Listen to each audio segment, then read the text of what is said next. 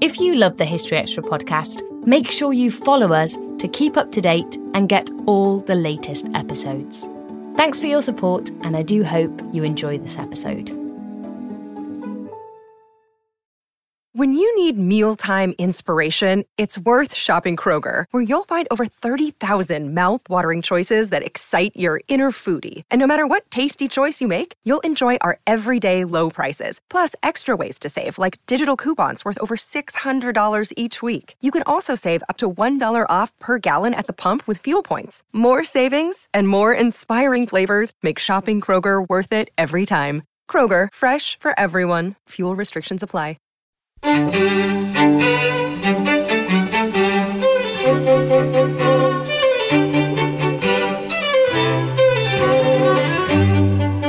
and welcome to the History Extra podcast from BBC History Magazine, Britain's best selling history magazine.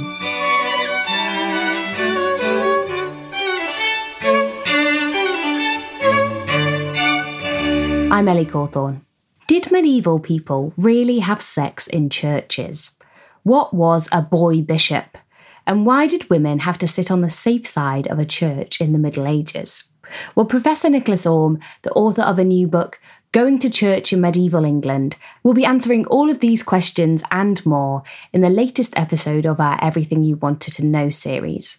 That's where we put your questions on a particular topic to a leading expert. As you may have guessed, this week the subject is the medieval English church, and asking the questions was our content director, David Musgrove.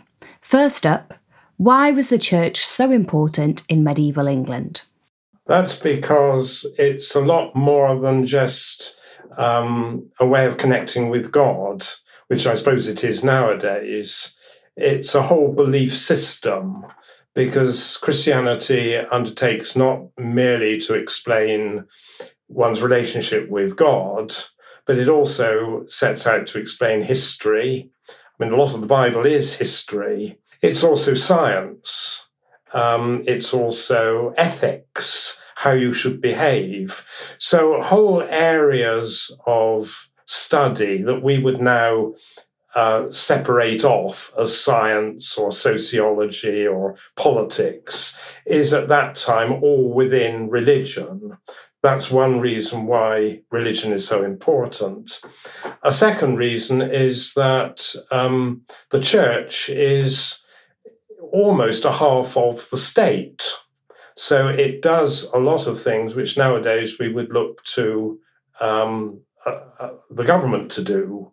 So it um, it deals with education, it deals with morality, uh, it deals with charity, um, things like that. And then finally, it's got a social role which it's lost nowadays. Because on a Sunday morning, nowadays, there are lots of different things you can do. But if you imagine yourself back in a particularly a rural community in the Middle Ages, and it may be a community that's actually quite scattered because uh, half of England doesn't have villages the, um, the, the northern and western parts of it of, of England are scattered communities of farms and hamlets.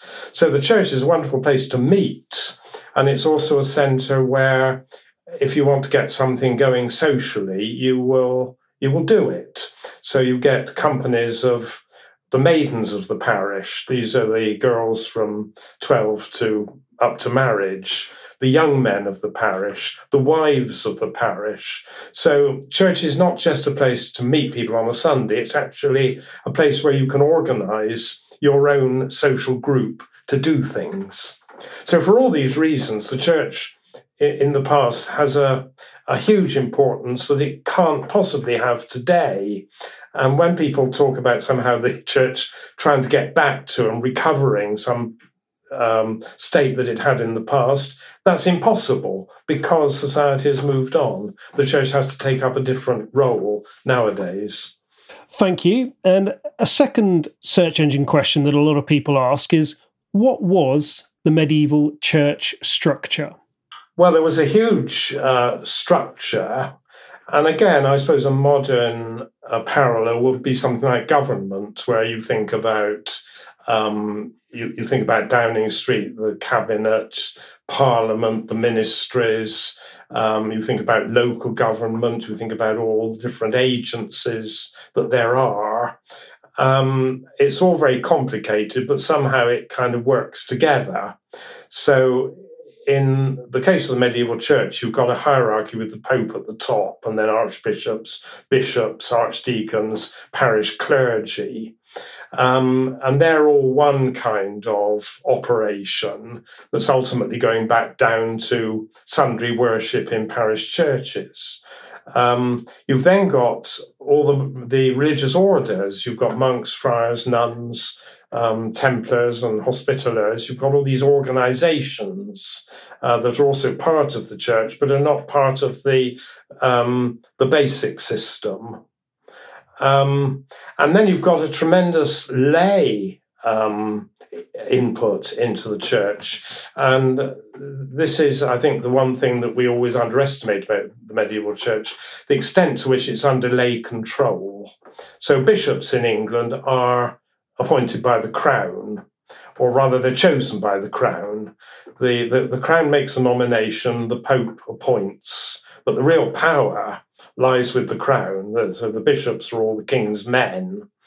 And then at a local level, you've only got to think of the situation of a lord of the manor and the parish church. He is the top dog locally. And everything that goes on in the parish church is going to be subject to his um, in, uh, approval, basically. Um, and finally, of course, there is the lay input of ordinary people. If ordinary people don't want to go to church, uh, they don't go. Um, that, that's something we underestimate. We think somehow the church had a power of control, like that, say, which Hitler or Stalin had in the 1930s. The church didn't. It did, it did have sanctions against people going to church, but like modern law, like making people drive at 30 miles an hour or whatever, it's one thing to have the laws, it, it's frightful difficulty actually getting people to obey them.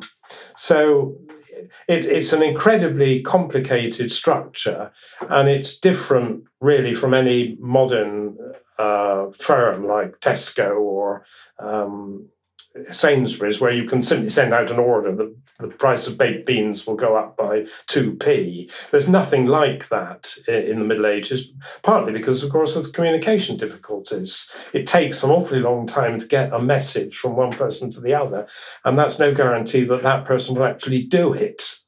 Um, so we'll come back to the question of, of uh, attendance by uh, by the populace and and uh, and church control on people. We've got some good questions on that. But before we do, another good search engine question, uh, which a lot of people want to know, is uh, where did the church get its money? Because we have this sense, this idea that the church in in in the Middle Ages was fabulously rich. I don't know how far that's that's true or not.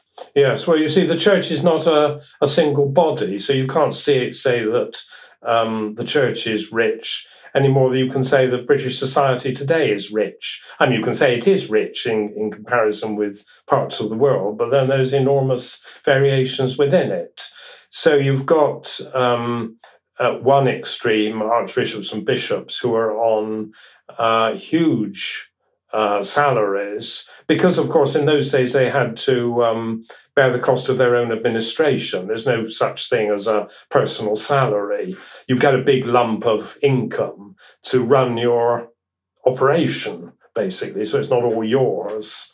And then you get down at the far end, you know, the poor chaplains and curates who are helping out in the parishes, and they're on three, four, five pounds a year, which is pretty low. That's not much above the um, the income, or probably even below the income of a of a, of a well off peasant. So there's a, a, huge variation there. Where did the money come from? Well, the church was endowed uh, again um, piecemeal individual people over centuries gave money to the church in, in terms of lands, particularly to support monasteries, say, because if um, monks are secluded from the world, so they can't actually go out and make money, they, they've got to have resources that actually funnel money or food into them. Um, and then in the parish uh, context, the parish clergy are supported by tithes and offerings. Um, tithes are the most important part of their income, and that is uh, you get one tenth of the um, the uh, agricultural production, the, the corn and the and the barley and the rye, and one tenth of all the animals, the calves and the piglets and, and the lambs, and, and other lesser things as well, like honey and um, almost anything you, you cheese or milk or whatever. Um, and the offerings are, are, are, actually much less. They are um, offerings of money that are made at certain times of the year, or when you get um, baptized or married or, or buried, and so forth. And that's what produces the income of the parish uh, clergy. But you've only got to look, if, if you've ever looked at a map of English parishes, you'll see that it, it's an extraordinary jigsaw. There are big ones and little ones, and there are town ones and country ones, there are rich ones and poor ones. So just being a parish priest doesn't at all uh, indicate what sort of income you will have. It can go up to, in medieval values, as much as 80 or 100 pounds a year, which probably today would be something like um, half a million pounds. Or it can go down to this uh, three or four pounds a year at the other end. Very interesting. So some some wild extremes there. Now, now look, you've mentioned a couple of times monasteries um, it, when we were talking about the medieval church structure, for instance, and that's uh, another search engine question, which is what was the difference between a church and a monastery in this period? Well, a church is any kind of religious building, and um, it's sometimes applied to even to small chapels. Um, so a, a, monastery is a church. Um, basically, there are two sorts of churches. There are churches that are staffed by a single person, that, that's a parish church, although there may be extra clergy there, but essentially the parish church has its rector or vicar who is in charge of, of running it. Um, and then you have um, churches that are staffed by a group of people. So they include um, monasteries, friaries, nunneries. Uh, but you can also have um, churches that are staffed by a number of parish clergy. And places like Eton College or Winchester College, the, the Oxford and Cambridge colleges would be examples of that. So basically, there's the, the church that's uh, run by a single person, and then there's the church that it, that it, that contains a body of people who run it.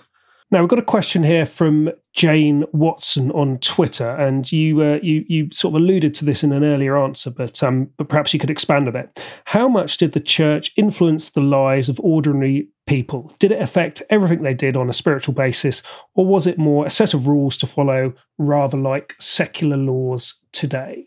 Yes, well, the church has a spiritual um, influence. It, it, it, wants you to attend church.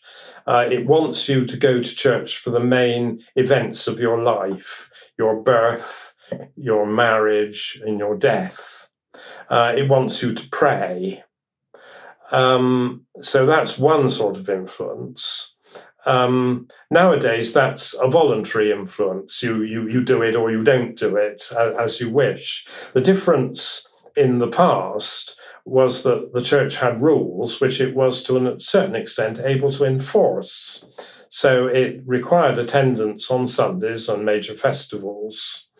Um, and it also, as I started out by saying, it has a jurisdiction over people. It can enforce its view of morality on people. There are church courts.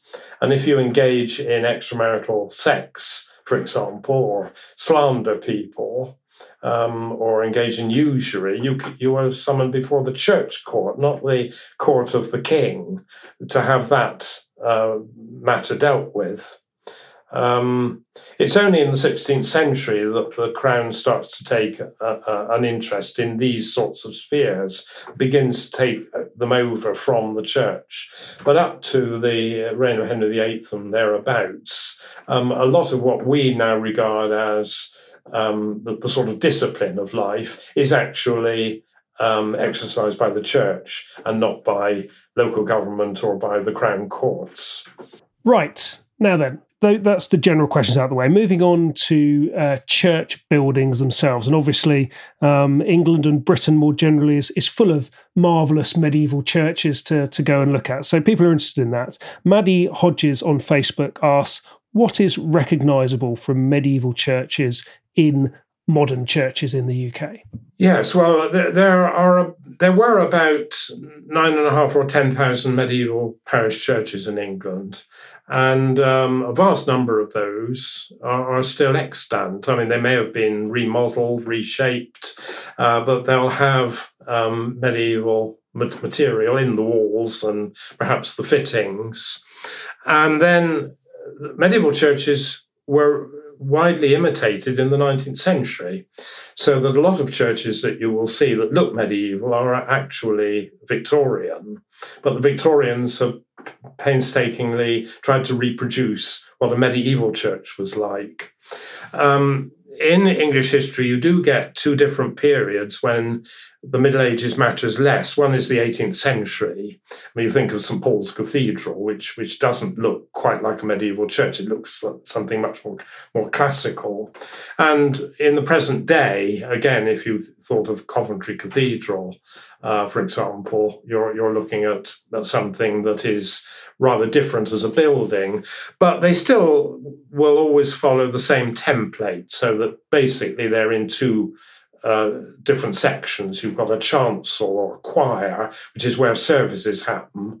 And then to the west of that, you have a nave, which is where people stand or sit to watch what is going on. And then you have an altar up at the east end and a font at the west end and a, a porch on the outside. So every church will have certain features, even if it's built today, which actually go back to the Middle Ages. So, so were they? They were were they following a sort of a standard template then in when they when they were building them? That's right. Yes, you you always have to have a, a, a chancel and a nave. Otherwise, it will vary a lot depending on um, what you can afford. Um, and this basic two cell structure you can add to, you can put out wings, which we call chance, uh, transepts. You can widen the church and put um, corridors down the sides, which we call aisles. You can build on chapels. You can put up a tower uh, or, or more than one tower if you want to. So you can elaborate the plan, but it always comes down essentially to this two unit it, come, it comes down to this, this, the, these two units of uh, chancel and nave. And if you go into a tiny chapel in the countryside, um, you will still see the, the remains of the same thing you, you have a, an area for worship and an area for watching. And, and, trying to drill into Maddie's question a bit more specific, specifically, is there anything that's sort of quintessentially medieval in terms of features in these churches that would enable you to say this is, you know, this is this is a standout medieval feature? So to to enable you to say, well, this isn't a later Victorian edition or anything like that. Well, the Victorians were very good at um, imitating the Middle Ages, actually. Um, the only thing they tended to differ about was which bit of medieval architecture they should follow. Uh, shall we do it in the um, 13th century style, or the 14th century style, or the 15th century style? So, or, or you, you, you, get, you get different versions of it. But it will often be quite difficult to uh, distinguish a Victorian church from a medieval church unless you're a bit of an expert. And uh, I remember once showing um, a primary school around my local church, and the headmaster was amazed when I told him it was built in 1852. He just always assumed it went back to about 1352. Here's a good question uh, that, uh, that a lot of people ask on uh, on search engines, which is: Were medieval churches colourful? Um, well, they were up to a point. So they wanted to, they they wanted Christ to have a nice place of worship. So the, the altar, which is at the east end of the church, will have a, a hanging of, of coloured fabric on it. Any other altars will, will have similar hangings. And the clergy for the major services will appear in very nice vestments. But of course, that depends on what you can afford. And when we say very nice, yes, you're talking about Canterbury Cathedral or um, the, the, the, the King's Chapel at Windsor. But if you're talking about some very poor place up in the hills, um, the vestments and the altar cloths may be rather shabby um, and moth eaten because we can't afford new ones or we're, we're, we're just not bothered about them. Um, again, you can have very nice um, window glass in churches, coloured window glasses, and we've got some some wonderful examples of that at Canterbury Cathedral, and some of our parish churches uh, have it as well. But a lot of churches will not be able to afford that. Um, and it's often thought that all medieval churches were um, painted up uh, inside, that their, their walls were decorated. Well, they were um, up to a point. Sometimes the decoration will actually be quite simple. It will it will be simply be imitation brickwork on plaster or or, or stenciled patterns. Um, to get really good um, wall paintings well, there are a number, and then there were a, a, lot more in the past, but it doesn't follow that every church had them. And we've got plenty of complaints about bad church interiors. So don't imagine that this was a, a wonderful golden age of beauty. Uh, it was in some places, and there, there, were also very beautiful images of Virgin Mary and, and, and, saints and so on. But you also hear about images that have been scratched or have lost bits, uh, which need repainting. Um, because in the end, all church history comes down to human nature. And human nature covers a vast range of, of enthusiasm and negligence basically. So you'll get some churches that were very nicely appointed and looked after, and you'll get others that weren't. So um, the Exeter Cathedral, the, the magnificent building there, and Exeter being uh, the university that uh, you taught at and I, I, studied at, and if I if, if, if you can correct me if I'm wrong, but I I thought the west front of that has been shown to be like a beautiful polychromatic um, display where they painted all the all the figures that stand outside at the front of the cathedral. Is that is that is that not right, or, and is that a uh, is that like a um, not a not a particularly common sort of feature? No, and that, that that's that's perfectly right, and a lot of what we now see in churches, um, particularly monuments, actually, when you see these knights and ladies um, recumbent on tombs, we see them just as stone, but they would originally have been painted. They, they, they were meant to look realistic.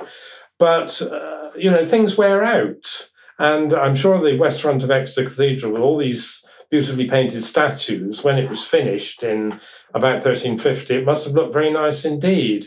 Uh, within 30 years or so, it was probably beginning a, a bit grubby, and um, and, and there were lichens and uh, and uh, and moss growing and so on. And then it depends on somebody having the effort and the money to actually put it back again. Now, uh, this this is a great question, which I'd love to know the answer to. Another search engine question: What did medieval churches smell like? Um, a mixture of damp, candle, um, smoke, and incense. Uh, so would it have been quite a heady mix? Would you, when you went in, would it would it have been quite a unique sort of smell? Do you think? Um, well, if you'd just been in after a service, you'd smell the incense. Um, if you went in a, a, couple of days later, you wouldn't to the same extent. I think you would have smelt the, the, the damp, and of course, if you'd been in there at a well attended service, you'd have smelt humanity. Now, I'm just thinking. Uh, we, uh, this is a question which uh, which wasn't in the list, but occurs to me now. We talked about uh, what uh, churches look like and smelt like. So, to complete the sensory experience, what what did they sound like? What, are you able to answer that?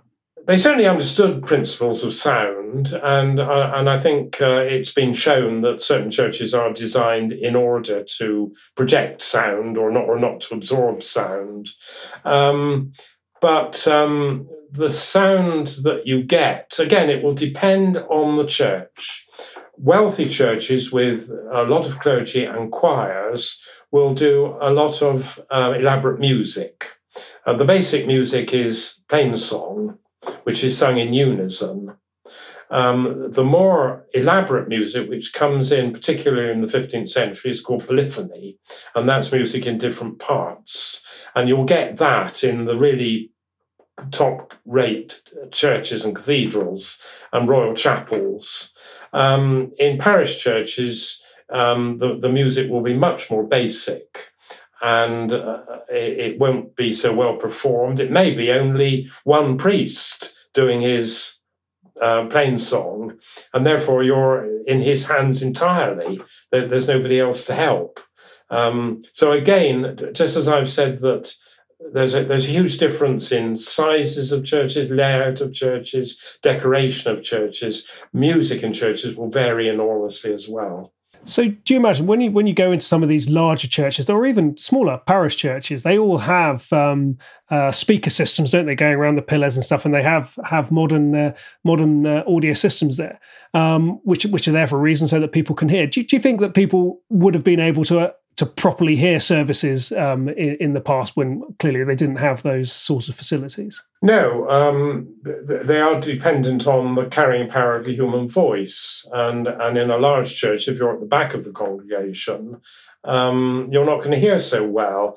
Um, one thing that we ought to discuss at some point is that where you sit in church is not where you would like to sit, it's where you ought to sit. And so the, the, the, um, leaders of society are up at the East End so they can hear well. And the further back the church you go towards the west, the lower the social rank. So it's the servants and possibly the children who are right at the back and will hear least well.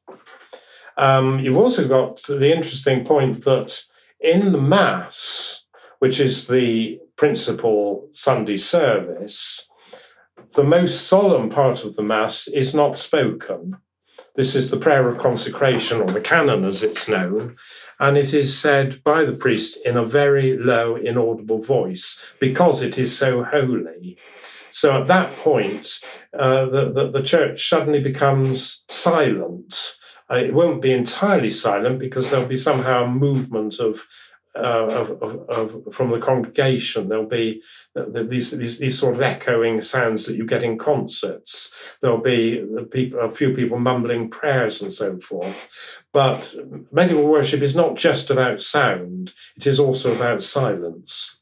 Now, this leads us nicely into into our next section, which is about kind of the the, the church experience. Um, you've talked about this one a little bit, um, and this is a big question uh, search engine question Did medieval peasants go to church? Uh, well, did anybody in the Middle Ages go to church? And the answer is yes and no. You are expected to go to church and that means uh, not on not on weekdays because you have to work, but Sundays and festivals, and there are actually about forty or fifty important festivals during the year. So on about ninety uh, days of the year, you are expected to be in church at least on sun on on the morning for the morning service. Um, but who is going to make you go? There were inducements to go, obviously, in that um, uh, there are there, there are inducements to go. There are there are um, pious people who want to go to church. There are people who want to go to church to socialise. But there are also people who would much rather stay at home and either lie in bed or actually get on with some work. Um, if you've got um, a field that's coming up for um, reaping or, whatever. Um, that's what you want to do. If you're a, a, a, shoemaker who's been making shoes all the week, Sunday is a wonderful place to go off and sell them. Go to other churches because that's a great um, gathering place for people and sell your shoes. And the church has this problem. It, it can't, in the end, uh, impose 100% attendance. It has to recognize that certain people needn't be in church. So shepherds are not expected to be in church. Fishermen are not expected to be there because they've, they've got to be out. If, it, if it's the right day, they've got to be out getting the herring in. Uh, servants a bit a bit equivocal about servants. I mean, the the rich want to go home after church and have their dinner. Who's making the dinner? So there has to be a bit of an exception for for servants. And in the end, actually making somebody go to church is is a difficult business. The priest can tell them off. He can refuse to. Um, to, to, hear their confession or give them um, communion at Easter. Uh, he can um, report them to the church court, but it's all terribly cumbersome. Making people go to church is like making people uh, clear up after their their dog mess. You can have the the rule, you can have the bins there, but it's actually very very difficult to do it. And if you find somebody who's doing it, then it's a long process actually to uh, to enforce it, to fine them, or or, or, or, or whatever. And so there's always going to be a proportion of people in the parish who don't often go to church. I don't think you get away with going never. But you could get away with it to a certain extent. After all, you could always say it wasn't feeling very well. and that would cover quite a lot of things. And I think in the end, the people who actually get um, called to the church court and get fined or whatever, they're people who are unpopular in the community anyway. Uh, because if, if you're not going to church, it's quite likely you're upsetting people in other ways. You're being antisocial. And in the end, everybody says, Yeah, we had enough of this. Send them to the church court and, and get them sorted out. But it was much too difficult a process to make sure that 100% of people were there. I wouldn't like to put a, a, a number on uh, how many there were on a particular Sunday. Easter is absolutely compulsory for adults. Um, and so every, almost everybody is there then. I think Christmas and um, Pentecost or Whitsuntide, they're also compulsory, but they're they're not everybody there for those. And then once you go down to ordinary Sundays, it's a lot less. You've also got to remember that children are not required to go to church, and children are at one third of the population. Okay, right. You've answered um, a, a, couple of other questions there as well. So you answered Inez Prohensa's uh, question about whether people were forced to attend. So that's good. I think you've said uh, that wasn't necessarily the case. And then the search engine question: When did medieval churches serve church services happen? You've answered that, but there was a, a, subsidiary bit to that, which is how long did services last for? Are you able to, to tell us how long a church service would have gone on for? Yes, there, there are. Th- as far as parish churches are concerned and monasteries are different. As far as parish churches are concerned, there are two services every day Matins and Evensong. Matins is at about seven o'clock in the morning. It, it, it's it's soon after daybreak, and it's going to last for about an hour and a half. And then in the afternoon, there is evensong, which is um, going to happen at about three o'clock in the afternoon and is going to go on until about half past four. So those are the two services that, that the clergy have to do every day, irrespective of whether, whether anybody is at them. They have to go into church, they have to say those prayers uh, through every day. Some people will be there. On a weekday, of course, it will only be um, the most pious or the most leisured who can who can take a bit of time off to do it.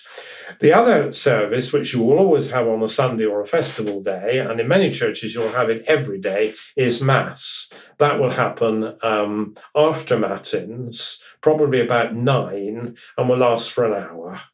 So uh, in a in a normal church, uh, there's about four hours of worship happening every day, but you don't necessarily uh, uh, have to go to all of those. Uh, on a Sunday, you are recommended to go to all of them, but uh, even pious people, I think, didn't necessarily do that. Still to come on the History Extra podcast. Churches are places for sex, uh, as are churchyards. I mean, they, they, they are. You see, going to church is a is an acceptable way of leaving home. So if you want to leave to, to meet up with a lover, uh, going to church, particularly on a, a weekday, is is a is, is, a good way of meeting up. And if you want a, a very quiet place, uh, a churchyard, particularly at night, it, it also has its attractions. This episode is brought to you by Indeed. We're driven by the search for better, but when it comes to hiring, the best way to search for a candidate isn't to search at all. Don't search, match with Indeed. Use Indeed for scheduling, screening, and messaging so you can connect with candidates faster. And listeners of this show will get a $75 sponsored job credit to get your jobs more visibility at Indeed.com slash History Extra. Just go to Indeed.com slash History Extra right now and support our show by saying you heard about Indeed on this podcast. Terms and conditions apply. Need to hire? You need Indeed. Right now, here's here's another question which we've sort of talked around a bit, but um, perhaps you can try and give a, a specific answer. And this is from Ruth Wilson on Twitter, who wants to know what was the experience of church uh, church going like for an ordinary person? Were they seated or standing? Did they join in the response? Uh, did they sing? Or did they just listen? So you've talked about this a little bit in terms of where people sat, but can you give us a sense about what it was actually like to be in a medieval church service? Yes. Well, seating, as far as we can see, comes in in the 14th and 15th centuries. We don't really know that much about uh, churches how they, how they were used before 1300. But the likelihood is that there weren't very many seats, except for the nobility and gentry who would be up in the choir of, or chancel of the church with the clergy. Uh, that other people uh, would would not have had seats unless they brought their own. You could, you could bring a stool or something to sit on, but that you're probably dealing uh, up to say 1350 with um, with a standing congregation or, or or a congregation that kneels at the most important point, which in the mass is when you consecrate the bread and wine of the Eucharist, and the priest holds it up to be venerated, and you are supposed to kneel or at least bow and genuflect uh, when that happens. Um, during the 14th century, it seems that seating becomes more and more common. What is happening is that the uh, upper orders of society have got their seats at the best part of the church, the East End, and the rest of society is wanting to imitate this, and it's gradually going down. Um, so it's first of all be the wealthy farmers who want seats, and then because, as I've already explained, um, social differentiation is so important. In the end, the parish church authorities are really obliged to put in general seating. You can't have everybody turning up with a seat or putting their own seat in. You've got to actually grade it. So that, as I said, the important are at the front of the church, the less important are at the back of the church. So by the 15th century, it's becoming very common for uh, a, a church to have um, what we often see nowadays are whole rows of pews or forms. And then they will be allocated by the church wardens, who are the, the lay officers who actually run the parish church. You, you, you will be allocated a seat, and that is the seat in which you have to sit. You, do, you don't just uh, go and sit in anybody's seat. Um, as to the experience in, in a service, well, the services are in Latin and they are said or, or, said and sung in the chancel, which has got a big screen between it and the and the nave. So the service is quite a long way away from you. You are not expected, as you are in a modern church, to follow the service, to say responses. That's done by the parish clerk. Um, you are expected to watch the service almost like we do when we go to a concert. We're part of the experience. We listen to Beethoven's Fifth Symphony and we're part of the experience, but we're not playing it. And that's what it's like in a medieval church. So the performers are up in the chancel. You're listening and watching. You're, you're being devout. Um, you're, you're spiritually with it.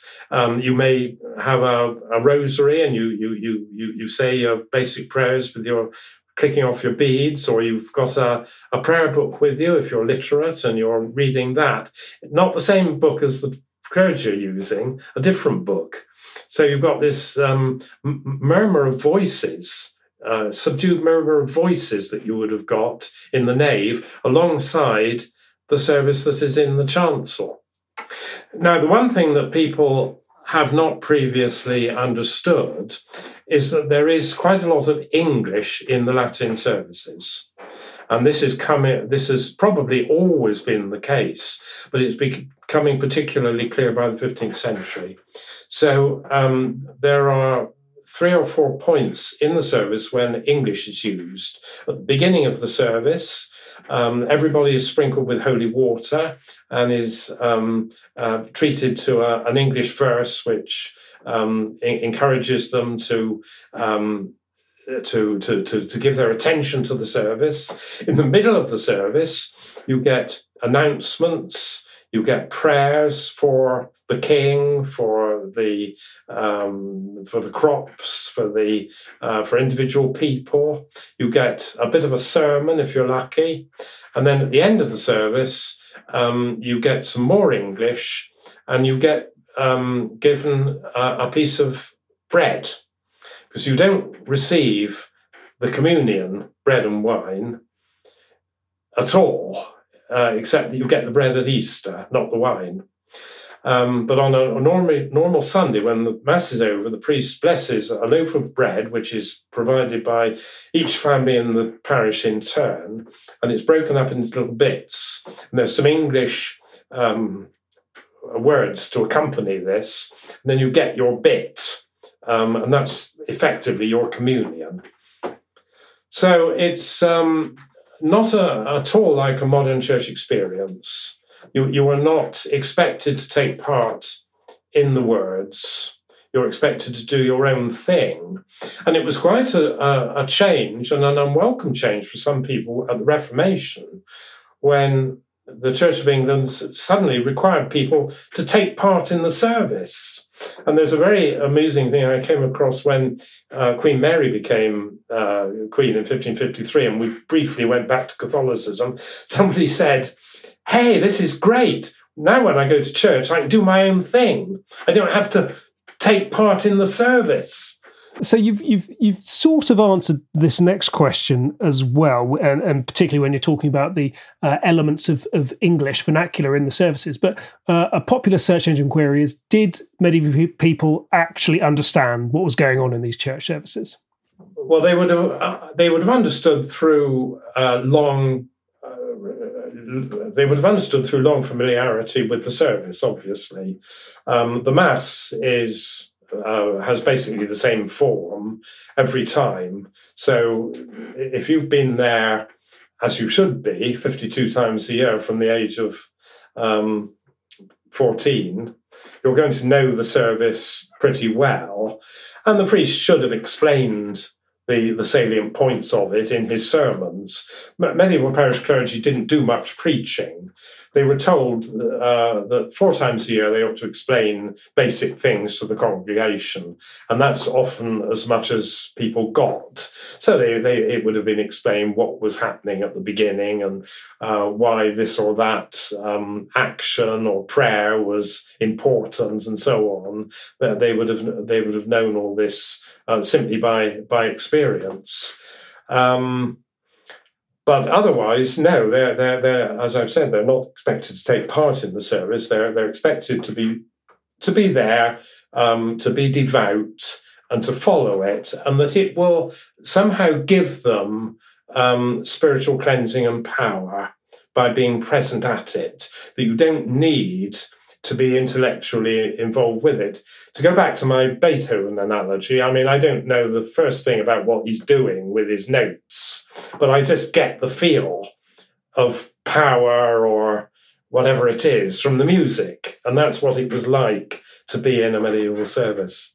Now, you've you've already um, spoken about this uh, next question a couple of times, but I wonder if you might uh, expand on it slightly. This is from Jenny Nichols on Twitter, who wants to know about uh, children in church. Um, uh, her question was: Did kids go to the same service for the same length of time, or did they have the equivalent of a of a Sunday school type thing? Now, you've already said that children weren't required to go to church. So, what? So, did they go, um, uh, or were there other facilities and provisions made for them? Well, we know that small children were often taken to church because they couldn't be safely left at home, and we do have some examples of accidents that happened when people, when parents left small children at home, possibly in the um, care of an, an, elder sibling, and, and trouble happened. So small children were often taken to church, and we actually get complaints about this. Adults in congregations are often very um, um, unforgiving about children in church and their restlessness or the noise they make. And that was the case in the 15th and 16th centuries as well. Um, you will also get children going to church, I think, because it's something that's going on. Again, going back to the, the, the, countryside situation, not a lot is going on. And particularly on a Sunday morning, most people are in church anyway. So there's nothing going on in the smithy or the inn or the, to um, uh, uh, attract your attention there. So children will turn up, and sometimes they, they are mischievous. I mean, we've got examples of, of children being being a nuisance in church or coming in and uh, messing messing uh, around with things. But no, there is absolutely no concept of a children's service except once or twice a year, and this is um, the boy bishop service, which happens either on St. Nicholas Day, which is the 6th of December, or on the Holy Innocents Day, which is the 28th of December, or sometimes on both occasions. And on one or both of those days, um, you have a, a boy leading the services in church. And he is dressed up like a bishop with a little um, bishop's hat or mitre on and a, and a bishop's staff, and he presides over the service and he gives um, uh, a, a, blessing, and he has a, an entourage of other children, probably boys actually rather than girls. Girls get a rather poor look in in in, in medieval church services. Um, and then there's a lot of um, out of church activity. There's then they, they go round the, the, the village or the town begging essentially for food and money.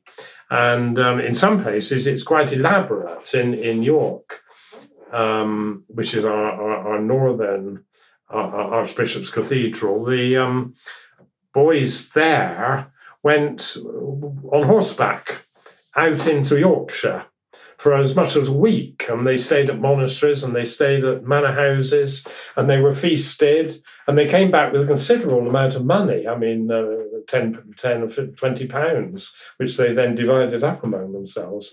But that's that's the high end of the, the thing. The, the, the, the parish uh, boy bishops, I think, would have been lucky if they'd got much more than uh, uh, a few apples or or a half pint of, of ale as they went round the parish. But no, there's nothing like um, uh, a Sunday school.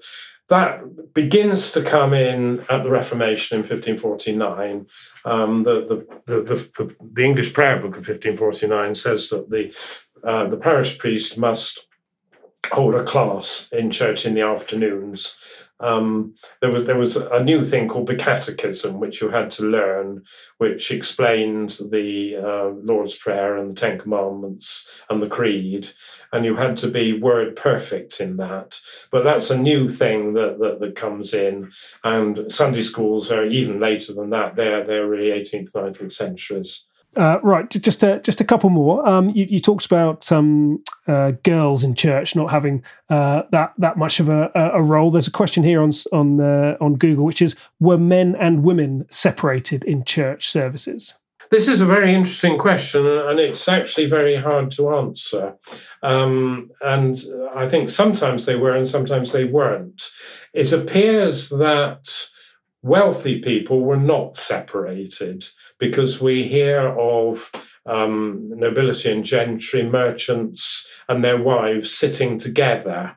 And as I've previously explained, this would be in the eastern part of the church. They'll get into the uh, the, the, the chancel or choir of the church, or they'll get into side chapels, and they'll be there. Um, the rest of the congregation may well have been separated, but it's probably varied locally. There are certainly examples of churches where they place the, the women and the men separately. Women usually on the north side of the church, men on the south side. Um, there's a reason for that, which I could go into uh, explaining if necessary. Um, but equally, there are other customs. Um, there is a custom that particular seats shall be tied to particular properties, so that if you live in Willowbrook Farm, as it were, that is where that's the seat that you have to sit in, and then the man and the wife and the children will all sit in that seat. So it's one of these things that obviously varied locally. You, would better explain that point you just mentioned that uh, that you could expand on about the north side. Yes, um, uh, the north side of the church is the safe side of the church, and the south side of the church is the unsafe side of the church. Now, you have to imagine uh, what a medieval church looked like inside. Uh, between the chancel at the east end and the nave at the west end, you've got this screen, which is about 12 feet high and is open windows, not not glazed, so that you can get the, the sound through from the chancel, but you can't actually get into the chancel. Above the screen, you have the rood loft, which is a kind of gallery. In the middle of the rood loft, you have um, the rood, which is Christ on the cross. So he is facing west. And on his right hand side is the Virgin Mary, and on his left hand side is the is is St John the Evangelist. So the right hand side is the safe side. That's the side of the Virgin Mary. It's the side of the saved. Uh, if you've ever seen these pictures of the Last Judgment, the, the figures on the north side of Christ are all going up to heaven, and the figures on the south side are going down to hell. Now, the women have to be on the safe side because they're more open to temptation than men are. So is the view. The men are rather sturdier at standing up for um, to evil. So say. So they are on the dangerous side. Glad, glad I pushed you on that. Fascinating. I don't expect anybody who's listening to that to agree with it. No, of course, of course. Another uh, really big search engine question is um, Did medieval people go to confession in churches? And if so, how did that work? What did that look like? Yes, that, that's another very interesting question I've been um, investigating. Everybody from 1215 onwards in the Catholic Church is required to go to confession once a year. And the time to go to confession was in Lent. Uh, Lent is roughly speaking the six weeks before Easter in in um, in March and, and early April, and um, you you have to go to church for confession. You're you're not confessed in your own home, and it was a considerable burden for the clergy to do this because, um, as I've explained, they had their their morning and afternoon services to do. So they've only got a, a, a, a restricted window of time between 10 and 3 in which to do this. And they've also got to have their dinner, their, their main meal, in that bit of time as well. And if you've got a parish of average size, you're probably going to have about 250 adults. And that's actually quite a lot of people to do an annual confession with. How long are you going to spend? Um, if you if you really go through everything that one is supposed to believe and ask if they believe it, and go through everything that one is supposed to have done and not to have done, and go through all that, you could be there for a couple of hours. And clearly that wasn't possible. I think the average uh, Lenten confession must have taken about 15 or 20 minutes. It must have been a pretty quick trot through the subject. Of course, pious people went to confession more often, but the only time that you had to go to confession was uh, in in Lent on this occasion, and then the other thing that you had to do at the end of Lent was to take your annual communion on Easter Sunday. So the, these are the two things that the church insists on for all adults confession once a year, followed by communion once a year. Um, but communion, you only got uh, on Easter Sunday. You don't get it any other time of the year normally. And when you get it, you only receive the consecrated bread. So a little wafer baked wafer of bread, and that's put straight into your mouth. So you can't do anything that you shouldn't do with it. You were then given a drink of unconsecrated wine. They can't give you consecrated wine because the belief is that in the Mass, the bread and the wine become, each of them becomes the body and blood of Christ. And in a congregation where you've got people of all kinds, and you may even have the village idiot there, you can't afford to have somebody slobbering Christ's blood all over themselves or all over the floor. It's, it's just not possible. The bread is relatively easy. Uh, even then, they have to guard against crumbs. So when you receive the bread, uh, somebody, hold, two people hold a towel in front of your chin, um, and then the, the, the wafer is popped in, and that stops any bits of Christ getting on the floor. But the wine is too um, big a problem. So you're given unconsecrated wine just to wash the the um, the wafer down, and that's your Easter communion. And those are the two things that you have to have every year uh, confession and communion. So just on the on the final point on the confession then were, were there confession booths? Is that are they a feature of churches or was it? No confession booths were an invention of the catholic church in the 16th century. Medieval people were worried a lot about confession. Remember that the clergy were all celibate and they were worried about um, untoward things going on between a priest and, and, a, a woman particularly. So confession has to happen in church, in a part of the church that is public. so it's either done in the nave of the church or just inside the uh, screen so that it can be visible. The, the, the person who is uh, confessing kneels um, but doesn't look directly at the priest. The priest is sitting in a chair. He pulls his hood over his head so that he can't um, be seen particularly. And, and, and, he's told not to look directly at the at the person confessing, and then the confession uh, takes place. But they didn't have uh, booths in which to do it until much later. And uh, there are examples of uh, priests trying to seduce women during confession actually. So it's not a uh, it's not a ridiculous idea. Uh, it, it, sometimes happened come into the vestry and i'll do it there. And then you know things began to happen. Uh, how do how do we know about that? Is that is that in recorded in church courts? Yes um, uh, some clergy are are brought up in in, in church courts um, for that purpose. And uh, churches are places for sex, uh, as are churchyards. I mean, they, they, they are. You see, going to church is a is an acceptable way of leaving home. So if you want to leave to, to meet up with a lover, uh, going to church, particularly on a, a weekday, is is a is, is, a good way of meeting up. And if you want a, a very quiet place, uh, a churchyard, particularly at night, it, it also has its attractions.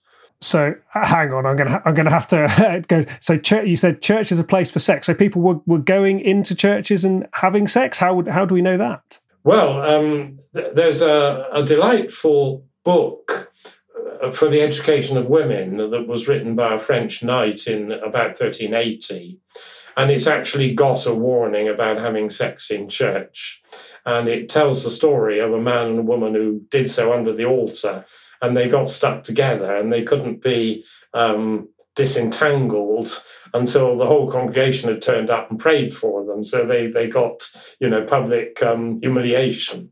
So if, if somebody is actually putting that in a book for the education of young women, I think we can um, reasonably expect that it might have happened. Gosh, well, that's uh, that's, that's unexpected.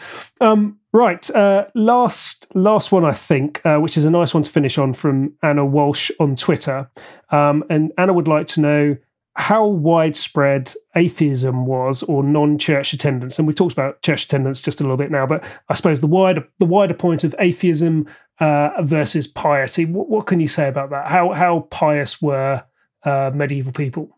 Well, atheism and piety, I suppose, are slightly different. I, I don't think there were many people who would have openly said they did not believe in the existence of a God. There weren't books in circulation that would have said that, that you could have appealed to. So if you had said it, everybody would have said, well, you're just mistaken or mad. And it would have come up when you next went to confession. But I think there was plenty of popular skepticism around. And I think that's something that historians have tended to underestimate. We haven't actually talked about heresy, but in, uh, in England did not have much in the way of heresy until the 1380s when an Oxford scholar called John Wycliffe began actually to challenge, in intellectual terms, a lot of the um, beliefs and and um, rules of the church, and he attracted followers who became known as the Lollards, who believed that you should read the Bible in English, that you should um, live a, a, a, a, rather puritanical form of life, that you should not um, engage in what they called superstitions like pilgrimages or the veneration of images and so on. And it's widely recognised that Lollards were a, were a small minority of the population, I think. And so historians have tended to say, okay, everybody else was orthodox. I don't believe that. I believe that there was an awful lot of skepticism about. It must have been very hard to believe a lot of the church's dogmas. For example, the fact that uh, the priest at Mass has consecrated this wafer and this tiny chalice of wine, and they are now the body and blood of Christ. But look, they, they go on looking like bread and wine. Um, so how can this be? The church is insisting on it. You get into trouble if you um, if you disbelieve it. But it's very hard to believe. And um, we've got evidence that people found that hard to believe, that they um, speculated. Um, about things like the Virgin Mary. Did she have other children? This is something the Bible is rather actually uh, mysterious about, isn't it? We, we hear of James, the brother of the Lord.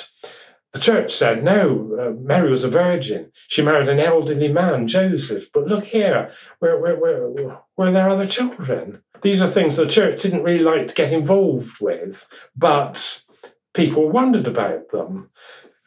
Was it really right for God to chuck Adam and Eve out of the um, Garden of Eden? We hear uh, one writer says, I've heard people discussing this. So there was skepticism around, uh, and people did not um, believe everything they were told, uh, just as people didn't go to church uh, all the time as they were meant to do. Um, and there's this huge lay influence, I think, that we uh, constantly undervalue about medieval religion or religion in any period. We, we think that it's all being stage managed by clergy, and that everybody is uh, is having to to go along with that unless they totally turn their backs on it, which they can do nowadays. But in fact, there's a tremendous amount of lay influence on what the clergy uh, do. I'll give you another example of this. Um, what happens if a baby dies before it's been baptized? Now, according to the uh, official church uh, dogma, it can't go to heaven. But then it hasn't sinned, so it can't go to hell. So it has to go to a place called limbo, which is on the edge of hell. And it, its punishment is not being burnt in fire or anything, but by the knowledge that it can never get to heaven. Well, that's all a terribly bleak way of looking at the death of a, a, newborn baby, which is terribly traumatic for parents. And people didn't go along with that. You get scholars saying, well, there may be a, a way around this. Jesus talked about the baptism of the Holy Spirit. Suppose the Holy Spirit baptizes every new child, then it will go to heaven officially, this is not church dogma, but it's what some theologians are saying. And what happens when dad is told by the parish priest, you can't bury your newborn dead baby in the churchyard because it's not baptized. Dad goes along at night with a spade and he puts it in. And we know that that happened. Um, Nicholas, this is absolutely fascinating. It feels like we've only really touched the surface of, uh, of what we could have talked about here, but we've gone through um, most of the questions that we had in from our audience. Obviously, um, you've got loads more material in your book, Going to Church in Medieval England. I suppose, just a final point, is there anything that you would like people uh, people who aren't experts in the medieval church to to know about? Any any sort of final things that any any last um, points that you'd like to make that uh, we should be we should be on top of? Well, my belief is that human nature is unchanging. So the, the, the people of the medieval church were us. I mean, clearly they they they did not know a lot that, that, that we know, and they did not have a lot that we have. But, but, but when you're trying to make the past very simple. It can't be simple. So people can't be all pious. People can't be all church going. Churches can't all be neat and clean and well organized. There's always going to be a range because human nature is like that. And um, what I hope people will uh, uh, do with histories is not only enjoy the difference of the past, because the difference of the past is interesting, what they what, how how they managed to work in their world in their very different world but also to recognize how similar people in the past were to people today. That was professor nicholas orme. His book going to church in medieval england will be published by yale on the 27th of july. As always you can find a wealth of more material on the medieval world on our website just go to historyextra.com forward slash medieval. Thanks for listening. This podcast was produced by Ben Hewitt, Jack Bateman, and Brittany Colley. We'll be back tomorrow when Alex von Tunzelmann will be giving her thoughts on the great historical statue debate.